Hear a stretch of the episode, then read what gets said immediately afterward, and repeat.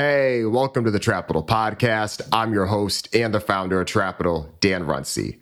This podcast is your place to gain insights from hip hop's business leaders, music executives, heavy hitters, and more. This week is a short week, so we're doing another rewind. And since there's been so much talk lately about the creator economy and how artists are making money and how creators can make money and take advantage of new technology, there's no better place than to revisit a conversation that I had with someone who was a very successful independent artist. Last year, I had Flawless Real Talk on the podcast, and we talked all about how he's built his career.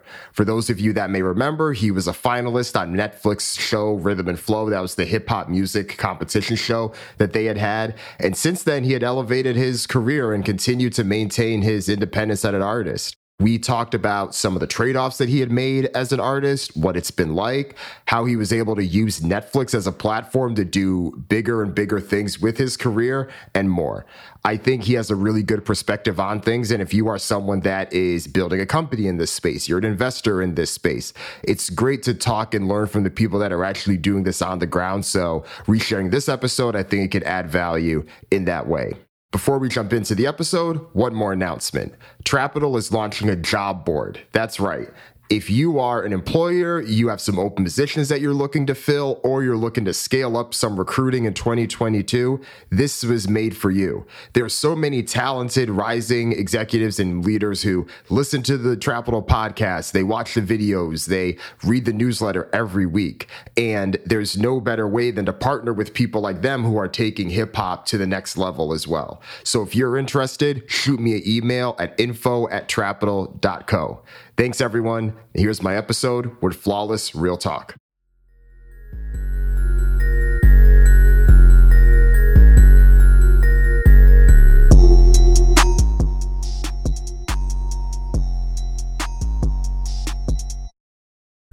Hey, welcome to the Trapital Podcast. I'm your host, Dan Runcie.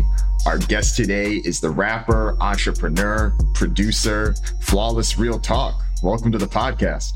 Thanks for having me, man. Appreciate you guys.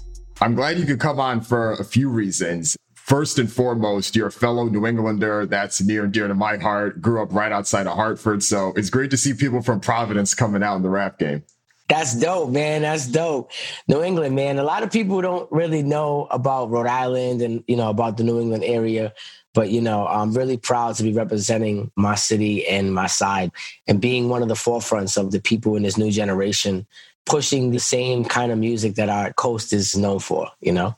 Yeah, exactly. I mean, I know you've talked about this plenty. People assume so much is New York, and that's true, but not too far away, you have all these other subcultures. And I have close friends that live in Rhode Island, and it's definitely a little bit of a different vibe, but there's still that East Coast grit. So I'm glad it comes through. Absolutely, man. We're we're like a smaller New York. You know, a lot of people from here have family in New York and vice versa. So, you know, we're always back and forth. You know, I have a lot of family that grew up in New York, so I spent a lot of time out there. Our influence is definitely from there, but we're definitely our own individual state, and we're proud of that. Yeah, no, same here. That's how I feel about Connecticut too. yeah, for sure. Well, I want to go back to last year. You, of course, have been rapping for a minute now, but I think a lot of people got put on to you after Netflix Rhythm and Flow show. And I know that a lot's changed for you in the past year, but what was that experience like? Take us through that journey. Man, the reality show was really incredible because it was a different type of hip hop competition. It was Netflix, it wasn't like primetime television, it wasn't live, and it was really opinionated. And that's something that I really wanted to keep in mind throughout the competition is that America wasn't voting for this. This was a more opinionated competition where three people were going to say their opinions and then the best person in their opinion was going to win. So I just knew that as long as I performed to the best of my ability and continue to just stay focused throughout the competition, and understand that it was an opinionated thing, that I wasn't putting myself under too much pressure. I just knew that if I executed and did everything, you know, the way I normally have been doing, I would come out just fine. And the result of it was incredible. It was a lot of time consuming challenges with every challenge coming right after another that was the most mental thing about the competition was that we had minimal time to do each challenge other than that it was very exciting you know and very beneficial to our career for sure the three judges that you had T.I., Chance the Rapper, Cardi B, they were all different and they all were looking for specific things. And I'm sure that drove a lot of how you and the other contestants went about it. Do you think that you would have approached it any differently if it was like an American Idol where the fans are voting on the outcome? That's interesting to say. I do believe that at one point in the competition, I think towards the middle of the competition, when we were getting down to the nitty gritty, I did find myself thinking about what the judges would like, opposed to what an entire audience would like, you know, because like I said, it's opinionated. The competition is judged very tightly. So I think maybe, yeah, maybe we would have, exception of the finale. I think the finale, I definitely did it as if America would be voting, opposed to what the three judges might have wanted to see from me. And that was important for my legacy and just going out and speaking my truth and not doing it, so to speak, the cliche big performance. I kind of went deep into the heartstrings of the world. And I think if America would have been voting, I would have definitely played to my advantage for the finale. But um, we definitely kept that in mind that the three judges were the ones deciding for sure. So that's that's a great question. Because I remember when watching it, I think all respect to you, D Smoke, Londynn, and everyone else that was in it, but I felt like the skill set of a D Smoke definitely fit a bit more of like the artist artist, if you will, versus you had a bit more of that mainstream vibe that I do think plays a little bit more to that mass audience. Absolutely. Before going into the competition, I didn't know if it was going to be a mass audience voting or if we were going to be in front of, you know, an audience that had an opinion in the winner. But I always said if I go up against somebody who's a favorite and it's deep in the competition, I know that if I get personal and I really dig deep, that I could be impactful. Even though I knew that America wasn't voting for that finale, I knew everybody watching the show would feel that impact at the end. And definitely root for me if not anything. You know even if i didn't win they would definitely root for me after the show. And the fact that it's on netflix and it stays there people are discovering the show every single day. So i'm still getting messages now like i hope you win. I'm not at the end but i really hope you win. I'm like oh keep watching. It's great. Like you know so it's really exciting to see people still discovering the show a year plus after, you know? I love that. And I want to talk about that finale too, because it seemed like it wasn't just D Smoke that got the big award.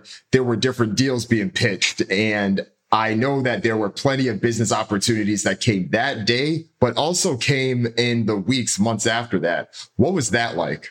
That was an incredible experience because you know your whole career you're fighting for these meetings. You're fighting to get into these buildings. You're fighting to get in a position to put yourself at that level. And then the show ended and everybody was reaching out and so many different labels and companies and different things of that nature.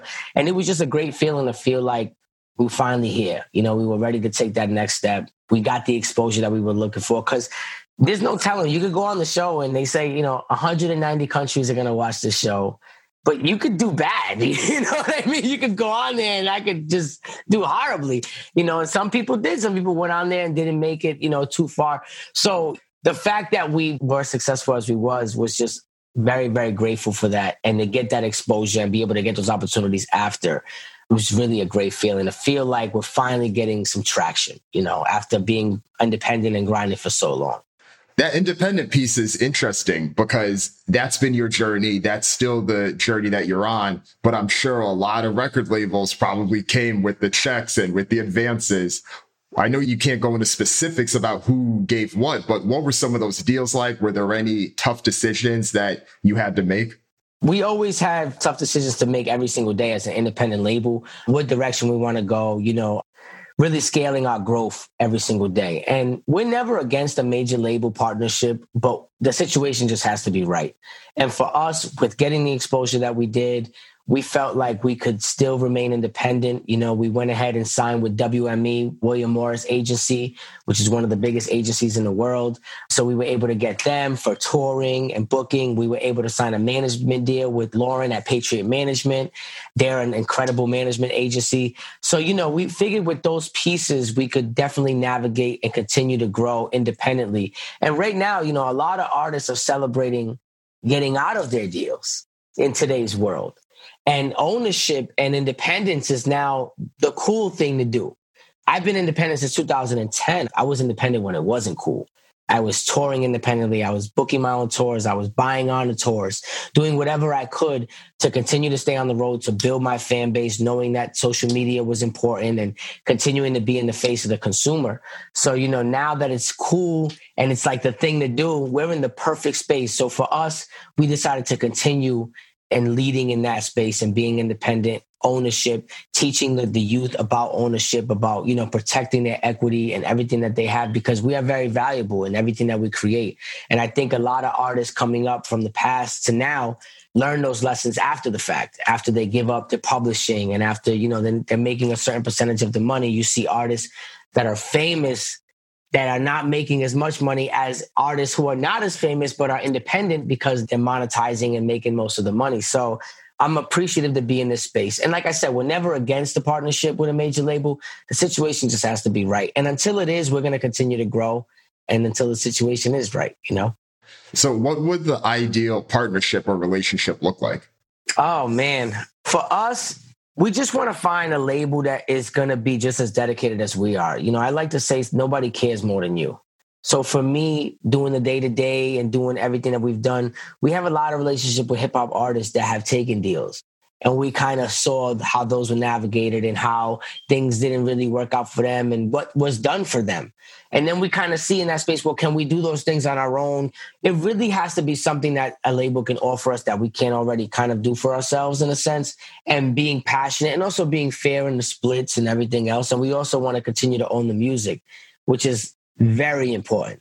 A lot of people learn about residual income music now with streaming. The residual income is incredible with streaming and now the digital world coming into play with music sales. So having that ownership and getting that residual income for your kids to feed on, you know, for, for generations to come is important, opposed to signing it over to a label for limited success or for temporary success. So for me, just has to be the right situation. It seems like for most artists that were in major label deals that now want out of them. There were a few things going on. As you mentioned, it was what was popular. It was the trend at the time. But in a lot of ways, it was also one of the main ways to be able to break out. So much of those deals happened in an era before someone like you could rise as social media was rising. You mentioned you've been independent since 2010. This whole past decade, we've seen how SoundCloud and all these other tools and the rise of TuneCore and DistroKid and all of these other services that just make it easier. So much of that wasn't available to the signed artists before. So unless it was some type of unique deal where it's cash money or uh, no limit where they're able to negotiate something pretty favorably because they have all this clout and backing, it could have been much harder for someone like yourself to have been in that situation. No, absolutely. Absolutely. Social media and the DSPs, you know, Spotify, Apple Music have really changed the game. And I was explaining this to somebody because if we sell a CD from the trunk of our cars, like we used to, we used to have to go in the street and really physically sell the CD. Now, let's say I sell you my CD, right? You love the CD. You go into your car, you bump the CD around the city all summer long, and you've played number four maybe 5,000 times. Now you're supporting me by spreading the music, but with DSP and with streaming, now every time you play that song, we're getting a royalty. You understand? So the more you play the song, the more you're supporting that artist, opposed to if you play the song 5,000 times and I sold the CD to you for $10, I'm going to get those $10 and that's it. That's how you support it. Now it gives the consumer and the fans an opportunity to continuously support. And you can subscribe to these DSPs, but they're also free. So like Spotify has a free version where you can stream my music for free and you're supporting me without having to spend any money, which is a different ball game here now with social media, people being able to share your posts and share your videos. That doesn't cost anything. So now the amount of support has heightened with the consumer and with the fans and the artists. And I'm really grateful to be in this era and to be able to catch this wave. And I'm looking forward to see where it goes from here because it can only get better, right? The fact that we can now measure actual consumption is huge. I'm thinking about the albums that stuck in their car for a whole year, like when Get Rich or Die Trying came out, or even like the Carter 3. It was a year plus that those were in the car. I played Get Rich or Die Trying for at least two years. No joke. For real. That should have billions of streams. I feel like he still only got a fraction of that because, yeah, you know, it went however many times platinum, but it's making the same amount of money whether I listen to it once and throw it away or it stayed in my car for a year. And that's the real benefit of this era. And that's also why we're seeing so many of these publishing deals happening now where you have all these big firms that are buying up all these huge catalogs. And a lot of that is because these publishers or these funds that are investing in publishing catalogs are looking and running the numbers of streaming. And now they can identify what are those songs that people are playing time and time and time again. And they can identify the hits by seeing the number of streams on a particular record. You put out an album and three songs are just getting outstreamed from everything else, it gives you a perspective of what those three songs are your songs. Those are the songs you push to radio. Those are the songs that you push as singles, you know. So it gives us an understanding as well as independent artists. You know, before the labels would go into those numbers, they would only have those numbers. So now we're able to see analytics. We're able to see what cities are, are, listening, what states are listening. When it's time to tour, I look at my top 10 cities on Spotify and it tells me exactly what cities to go to. It's its own booking agent right there for you, telling you this city and this city is your best shot to sell out a venue. And it's incredible. It's incredible, man. What are your best cities? What are your top ones? I hit a lot of major cities LA, Chicago, Houston is definitely major cities. I could look right now and tell you real quick. Top 10 cities Chicago, LA, Dallas, Toronto, Atlanta, Sydney, Australia. Shout out to you guys. Montreal, Canada, Houston, Texas, New York City, and Denver, Colorado. Much love to you guys. You got the major markets. You got some sleepers on there too. I got some sleepers like, oh, Toronto too. Toronto. Shout out to Toronto, man. Talk to you about Sydney though. Is there anything specific you've done down there? No, but Australia shows me a ton of love. I've gotten a lot of love from Australia over the past few years, specifically after Rhythm and Flow. But I definitely had some Australian fans. I was supposed to go there on the world tour, but it's been postponed because of COVID. But we're going to get back out there, man. We're going to get to Sydney, get to Toronto. We're going to see all you guys real soon. I can't wait to get on the road for sure. For now, we're doing virtual shows, which is still amazing being able to connect with the fans. I just did the University of North Texas a couple of days ago we did like a Zoom concert and it was really dope. They did a Q&A after. I think it's really dope to try to connect as much as we can with everybody during these times especially. How's the transition been for you this past year? I know it hit so many musicians a lot and you had plans I'm sure to hit up all those cities. What has it been like? I know that live streaming is now the wave and it's many ways what you should be doing and what it sounds like is working to connect, but I'm sure it was still really tough because you probably had big plans, especially right after rhythm and flow and what you expected to be able to do on the road in 2020. 2020, our plans were huge. We had an album getting ready to roll out and just really push through the world tour. We had a great January and February, and then um, the COVID pandemic hit about March. And it kind of left me in a no man's land type of world where I was being encouraged not to release music because we couldn't tour. We couldn't tour. We couldn't really do anything at that moment. It was really hard to try to navigate, but I think understanding the space that we're in, understanding how long we may be in that space and adjusting with the times is always something as an independent artist that you have to do. So we're just adjusting with the times. A lot of people are praising us for how we've adjusted, but I don't think it's really groundbreaking or anything. We're just literally adjusting with the times. Like, you know, it's easy to see. Like right now, you can't go anywhere. Well, live stream. We're like, that's, you know, it's it's a one plus one kind of equation here. So, you know, we decided to just go with the live streaming and start really doing that. And it's been working out incredible, man. How did you go about navigating live stream? Because there's so many platforms out there. There's so many different options, whether you want to hop on IG live or if you want to partner with some of these more established platforms, which I know you have done. How did you go about determining the best way to navigate that? I think what's important for me was algorithm user interface, just a lot of different things. And I also didn't want to just join a platform. I wanted a platform that was going to partner with me. So we began looking for our live stream platform that was going to partner with us for a concert series is how we started establishing it and just doing concerts every month and just kind of building it up on a platform. And we actually ended up partnering with Livit, which is a global streaming platform. And what really was the icebreaker with Livit and really like the reason why I decided to go with them over other platforms was because they were dedicated to making sure that my message got across what I wanted to accomplish during my live streams. They were willing to give back with me. Like I wanted to make it a charitable thing where we can give back and find ways to give back to charitable causes. And they not only supported that, they wanted to match my efforts. So that was like huge. And we're also fighting so much for algorithm and visibility as artists on Instagram, on Twitter, TikTok. You know, I wanted a platform that was going to partner with me and say, hey, we got your back. We know what we're trying to accomplish here. We're going to open it up for you. We're not going to restrict you. And that was key as well. So it's been incredible. And we had our first concert November 13th, our first live stream interactive concert ever, first hip hop interactive concert where I was interacting with the concert goers. We had 1.2 million viewers on the live stream concert and it was incredible. I mean, it was just a dope experience. I almost felt the energy of the people in a weird way through the emoji hands, through all the comments, seeing everything. It's been working out incredible. That's awesome. I feel like if you're able to partner with a platform that has your partnership and backing with this, then you're not just one of many that is either, as you mentioned, you're succumb to the algorithm or you have to play that game. They're there with you and being able to connect with the audience is a key thing. And I think that's probably one of the biggest differentiating factors of live stream platforms.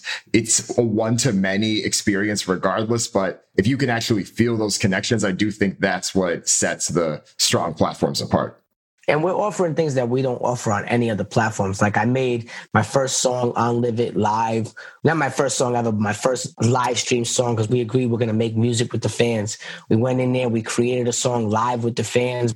We just put it out. The song is called Everything. It's about women empowerment and empowering our women today. You know, our industry and our culture never taught us to value our women. And I think it's important for guys like me to spread that message and tell people and tell our younger generation, look, it's okay to value our women. You know, our women are amazing, they're queens. And that song is really just a testament of that. And I made it live on there, and that's something we're not doing anywhere else. Today is Wednesday. Every Wednesday nights, we have a talent show on the app where we allow fans to come in, showcase their talent, spread love. I did it one last week. I found two artists that I'm going to work with like, you know what I mean? I'm going to actually get on their music and do music with them and help them get exposure. So we're finding, discovering talent on this app. We're doing, you know, the live stream concerts. We're doing music live on the app. We are also doing Between the Lines segment where we're breaking down some of the most historic hip hop songs in history and we're navigating and explaining exactly what the artist was thinking during this time and just breaking stuff down and stuff that we're not offering anywhere else. So it's a really interactive, connective experience that they're going to have with me. I look forward to all the fans coming on. We've been growing every single day and having more and more people coming in and joining the live streams. And it's going to be a building process, you know? So we're just going to build it up, man. Keep building. What does the monetization look like on Live It for you? Was there a initial upfront that they were offering, or in addition to that, are the fans paying, or is there some other type of way? Is there sponsorship? What does that look like on your end? There's a gifting type of concept on Live It, right? So let's say you're watching my stream. If you don't want to pay any money, you know, you get a free gift every five minutes. So you can go ahead and gift me that gift every five minutes. After 30 minutes, you get a 10 pack of gifts. Or you can also purchase coins through the app and donate coins, little animations that you want to make happen. It's all fun, interactive stuff. And what we're doing is part of those proceeds are going to the charitable causes. So right now we're doing a toy drive for the Hasbro Children's Hospital and the Boston Children's Hospital.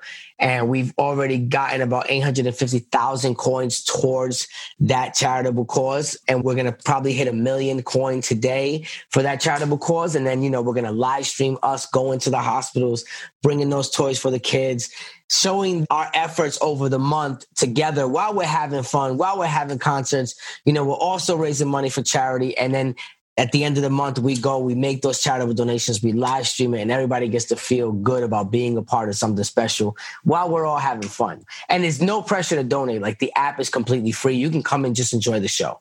You don't have to donate anything. It doesn't cost anything to watch.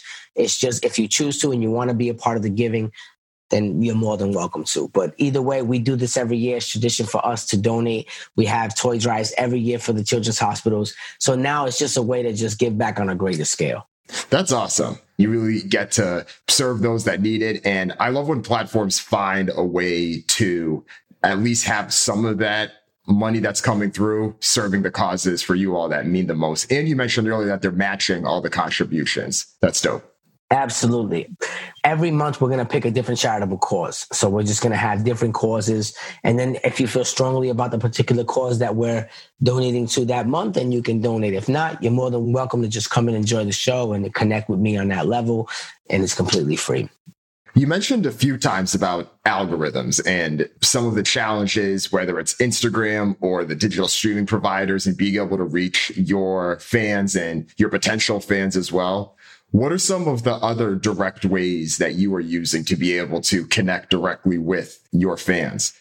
I think the best way is to try to bring your fans outside of a social media, connecting with them via text, phone numbers, emails to have that. You know, if Instagram goes down tomorrow, a lot of people aren't going to know what to do. So we don't own Instagram, right? So we have no control over what happens.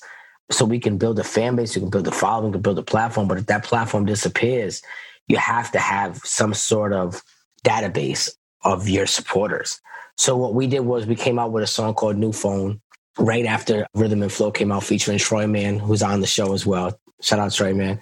I actually put a phone number in my verse and we had the phone number Easter egging all over the videos. People were like, Is that really your number? So they call in the number. I'm texting people back. I'm texting a bunch of fans. And we continue to get new numbers and new people calling in that number because the video's on YouTube, it's getting views every day. The song's on Spotify, on Apple Music. So I use that as a way to kind of give away a phone number where they can reach me and also be able to connect with them on that level. So for me, the connection is beyond social media in a sense. It's through email, it's through text. We have a new type of technology. I can't speak on it yet, but it's about to be groundbreaking and we're going to be at the forefront of that too. And we're going to be able to connect with them in that way. So it's really amazing to see how technology and music are coming one in one and we're able to utilize everything to our favor. What platform are you using for the texting? I can't remember exactly what my team are using, but they set that all up. They just gave me the number and the phone, and I, it comes right through. But they set that all up. But yeah, I can't tell you that right this second. Hearing that, it reminds me of that Ryan Leslie superphone story because he was signed to the record label he didn't feel like the record label was supporting that album for his second album. So then he's like, okay, I need to have a direct way to reach the audience regardless. And he then collects the phone numbers and it was only like 15 or so thousand people that he reached out to was able to sell them the album directly, then reach out to them to sell the concert tickets as well. And that sounds like the same type of thing that you're building as well. And even adding the phone number into the song, like that's that Mike Jones, Soldier Boy the thing that worked really well for them. People still know those numbers by heart.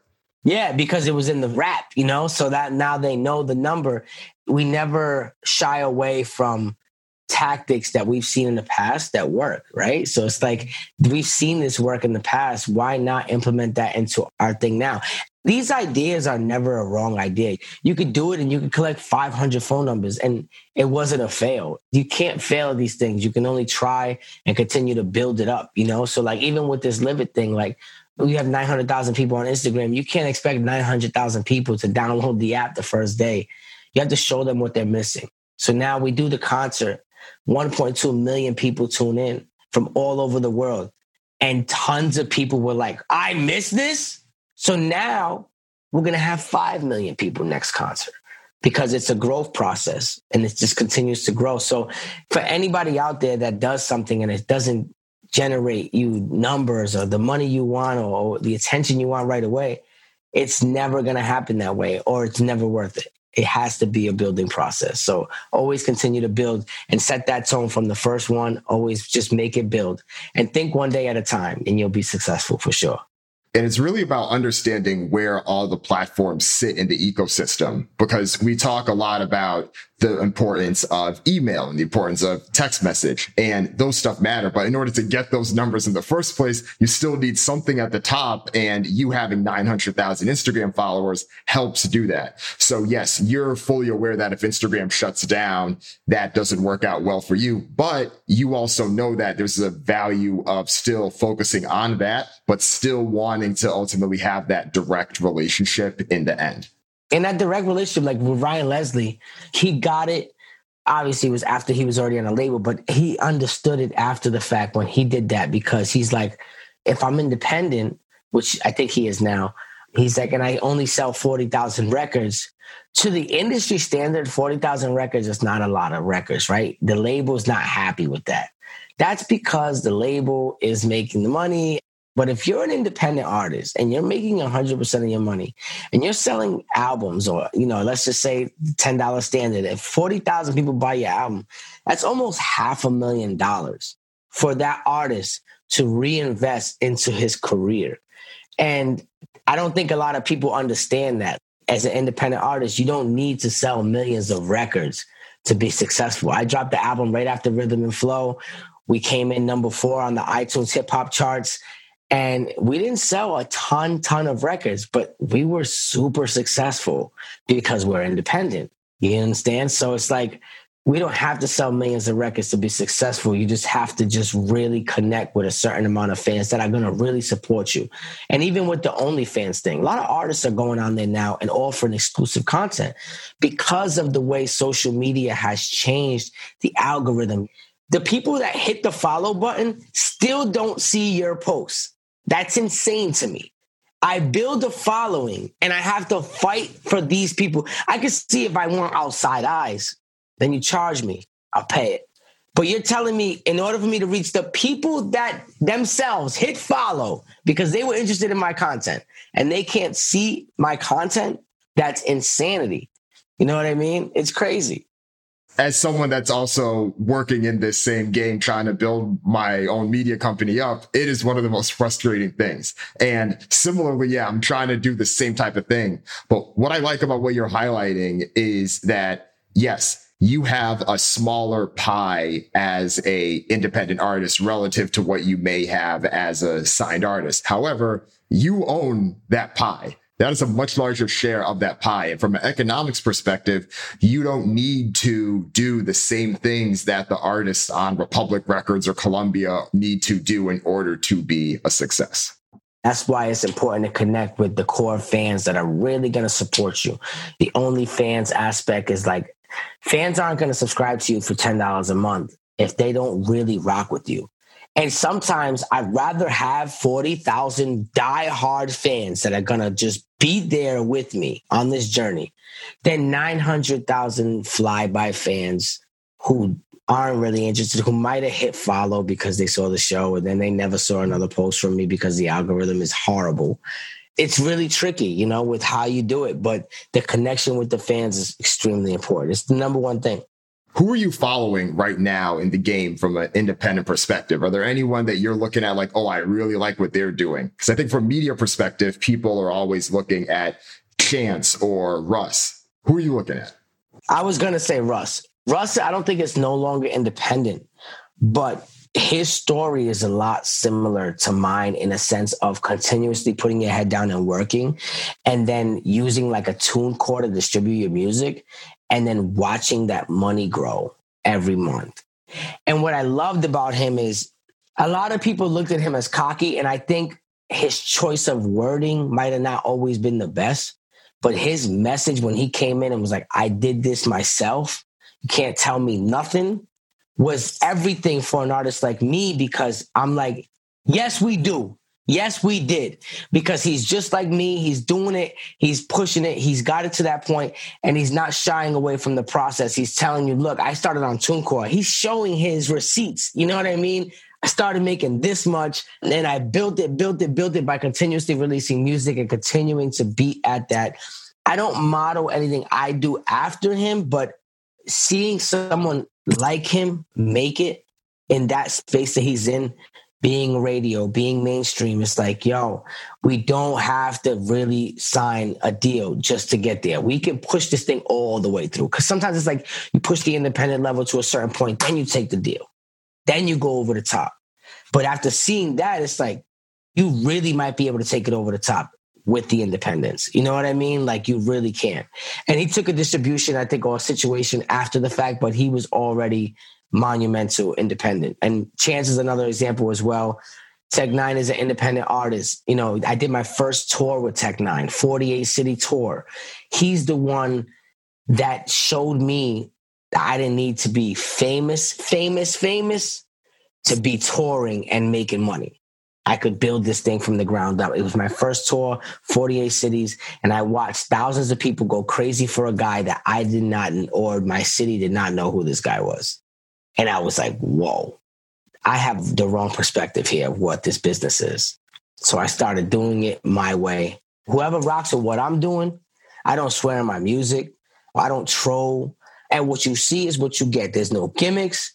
It's positive music. I got party stuff. I got stories. If you rock with it, you rock with it. If you don't, there's thousands of other artists that you can listen to. And being able to do that now in this space is amazing because I'm not thirsty for nothing. It really allows you to have that ownership and control of your career in a way where you don't have to sacrifice this. You don't have to do things that you don't want to do. It's a very powerful position to be in. Yeah, absolutely. Where you mentioned Russ, I saw he recently posted his TuneCore screenshot. He was clearing a hundred thousand a week. That's legit. And I still remember one of my friends that texted me. It was a couple years ago when Russ had sold out the Staples Center. And I think for a lot of people, people were just like, whoa, we were not expecting this. And I had at least a few friends text me because I know I cover this stuff. They're like, should I know who this is? Like, who is that? And I mean, at that point, I was following it for a while, but that speaks to what we're saying. The fact that someone can be that successful and you don't know who they are speaks a lot to what their game is and what they're not trying to do. Like he hasn't spent time trying to convince you to be his fan. There's power in that as well. And I think people that grow with you too, they see it. So I got so many people that were following me in 2014, 15 that came to my shows and now see me now and say, yo, we're proud of you, man. You didn't start doing this and this and this. Like you even went on a show with Cardi B. We didn't know what to expect. And then, you know, you did everything we expected you to. You stayed true. And that is goes a long way with the connection with the fans. Cause if they smell you being phony, you could lose a lot of people that were with you in the beginning. And those people that were with you in the beginning are gonna be the first people to buy your album. Trust me. I've got fans I met in 2011 that downloaded Live It and were watching the live stream concert. Took nine years of support here that they haven't seen something to make them say, oh, I'm not rocking with this guy no more. I take pride in that in building and growing with my fan base and them seeing over the years and seeing us get to BET ciphers and Netflix and so many platforms. We're on TRL and then they see me and it's the same guy. I take so much pride in that, man. It definitely is powerful. And being able to keep that over time is key. Yeah, for sure. I'm curious, what is your take on some of the more popular trends that have been happening the past few years and specifically about gaming? I know a lot of this has been what the signed artists have been doing, whether it's Travis Scott or Lil Nas X on Fortnite or Roblox. But what are your thoughts on gaming and hip hop? And do you see that as a potential for you? Man, it's amazing because we got to think about, man, hip hop was created in New York. It wasn't even accepted. And now it runs the world. Think about it. You know, hip hop, you're seeing Snoop Dogg doing Corona commercials. You're seeing the car commercials with the gerbils and they got the hat on with the boombox and everything around us is hip hop influenced. Everything. And now we've got gaming. We've got Travis Scott, people doing concerts on Fortnite and on games. That's a whole world. I don't know how many people are on that game, but think about it. It's millions, right? So now they're all listening to Travis Scott in that one shot. And it goes back to the old ways of distribution. We're in the trunk where we're trying to please buy this CD, listen to the CD. This is one person. You know how much effort it took to get one person to listen. Now you press a button and you come up as a giant on this game, millions of people can watch you in this exact moment. It's incredible, man. It's incredible. And it's cool for the gamers because now it shows that the gaming companies are in tune with the culture. They got Travis Scott concert happening on Fortnite. Like, what does that even mean? It means they know that the culture is important. They're also now supporting the culture by putting somebody like Travis Scott. They're also paying for that. So it's putting money in the pockets back into hip hop. It's putting money back into hip hop, back into the families that are doing hip hop. It's just a cycle of influence. And the more people use hip hop as influence, the more powerful we become. You know, as artists, as voices. How many artists stepped in now for this voting, man? You know what I mean? I did a BET cipher and I did the political cipher with Jack Harlow and Rapsody, and it was about the presidential election and about social injustice. We have a voice. We're powerful now. I just got a call yesterday from the governor. Like I just got the key to my city. We're powerful now. The governor's like, "Can you help me, please? I need help talking to these kids." They're calling me, bro, because I am a hip hop artist. You understand? And I also represent with a certain class. But hip hop is doing that. The governor's calling me. She need that hip hop influence. It's crazy. That's dope too. And it goes back to where we started things. You can put Rhode Island on the map as a hip hop artist in a way that others can't. That's dope. Are there specific things you have in place with the governor? Not right now, but um, you know, we're working on stuff. Like I said, I just got the key to the city last year. It was a great uh, shout out to Mayor Elorza for that. I think now it's about just being careful with how we speak to the younger generation and who we choose to speak to the younger generation. I think they're starting to see that. And now they're bringing people that can relate to these kids. You know what I mean? Like when I was in school, I'm not to lie, like I couldn't relate to my teachers. There was nobody there that I could relate to. If they would have brought somebody like me in and I could see somebody that looks like me, that's from where I'm from, that overcame a lot of the obstacles I'm dealing with. That might have gave me more hope early on. So I take full pride in being that person. Like, yeah, what you need, I got you. Whatever the city needs from me, you know, especially giving me the recognition that they did. I appreciate it. So like, I'm all for it, man. I'm all for being that example for the youth for sure. And that's why I stopped swearing in my music. There's no profanity in my music. It's not corny. I just choose not to swear. So now you can you can play it around the kids. You can play it any way you want. You know, and I, I take pride in that too. What do you think 2021 will look like for you? I feel like there's a lot of unknown right now in terms of touring, but you're already planning a lot of this. When do you think you'll be able to get back on the road?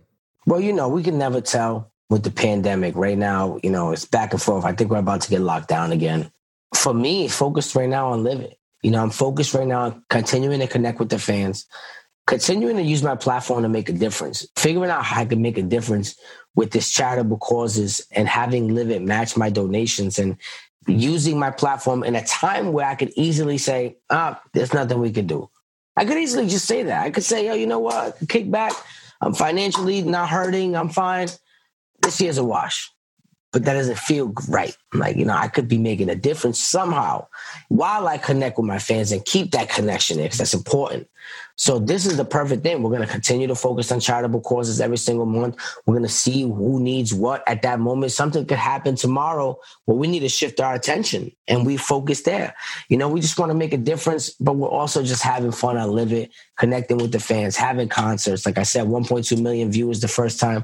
We're looking to have 5 million viewers this time. You know I mean? It was so much fun interacting with the people, doing these weekly shows, you know, the talent show every Wednesday, seeing new talent come in. We're really just having fun, man, but we're also making a difference at the same time. So until the world opens up, whether that be in the spring, in a year from now, we're going to continue to do this Live It thing. We're going to continue to push on there, make a difference with these charitable causes. And then when the world opens up, man, we're coming with that world tour and we're going to just shut it down. And everybody's going to be so excited to be out for sure. So everybody coming out for sure.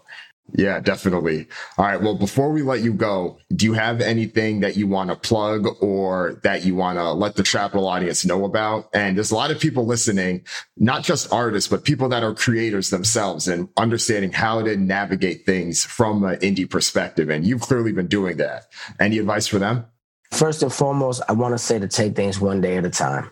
The moment that I stopped looking at the overall picture of being like this big artist and like being number one and having that Grammy and doing all, it begins to frustrate you because you start to see where you are and then where you want to be. It makes you impatient. It makes you more frustrated.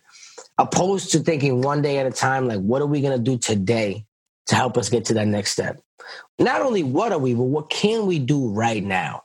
Because if you're not working towards it right now, you're just daydreaming. You're continuously daydreaming and getting frustrated about it. So every day you have to work towards your dream. Take it one day at a time. And then you're going to look up one day and you're going to see how far you've come. And it's going to be like, it doesn't even feel like that. You know what I mean? Like, I feel like I have so much more to go. I remember back in 2010, I was like crying in tears because I was a finalist in a contest to be in the BET Cypher and I didn't win. And I was like so distraught. And I was like, I'm going to work hard and I'm going to make it there one day you know, it's 10 years later and I've already done two BET ciphers, Netflix, so many things. And it doesn't feel like I feel like I have so much more to go just because I started really taking it one day at a time. So just take it one day at a time and work every day. What are you going to do today to get to that next level? As far as plugging anything, you know, all my music is on all Spotify, Apple Music, everything. Just search Flawless Real Talk. You can follow me on all social media platforms at Flawless RI. RI for my city of Rhode Island. I always rep. And uh, yeah, I appreciate the love. Just dropped a new single called Everything for our queens. Just letting them know that we appreciate you. And yeah, man, we're good. And you just motivated me with that speech that you gave. I don't know if you've done this, but you make out a little side hustle as a motivational speaker. You know what? Once the job is done, I would love to do that. But right now, I think the job's not done. So we're going to continue to just stay focused and just push forward. But I appreciate that, man maybe a little a couple years from now down the line, we could definitely motivate and tell people about our story for sure. Definitely. Flawless real talk. It's been a pleasure, bro. Appreciate you, King, man. Thank you so much for having me. If you enjoyed this podcast, go ahead and share it with a friend.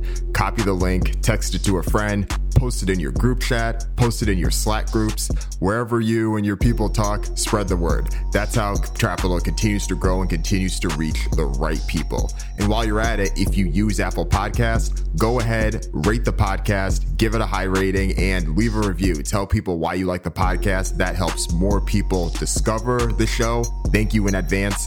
Talk to you next week.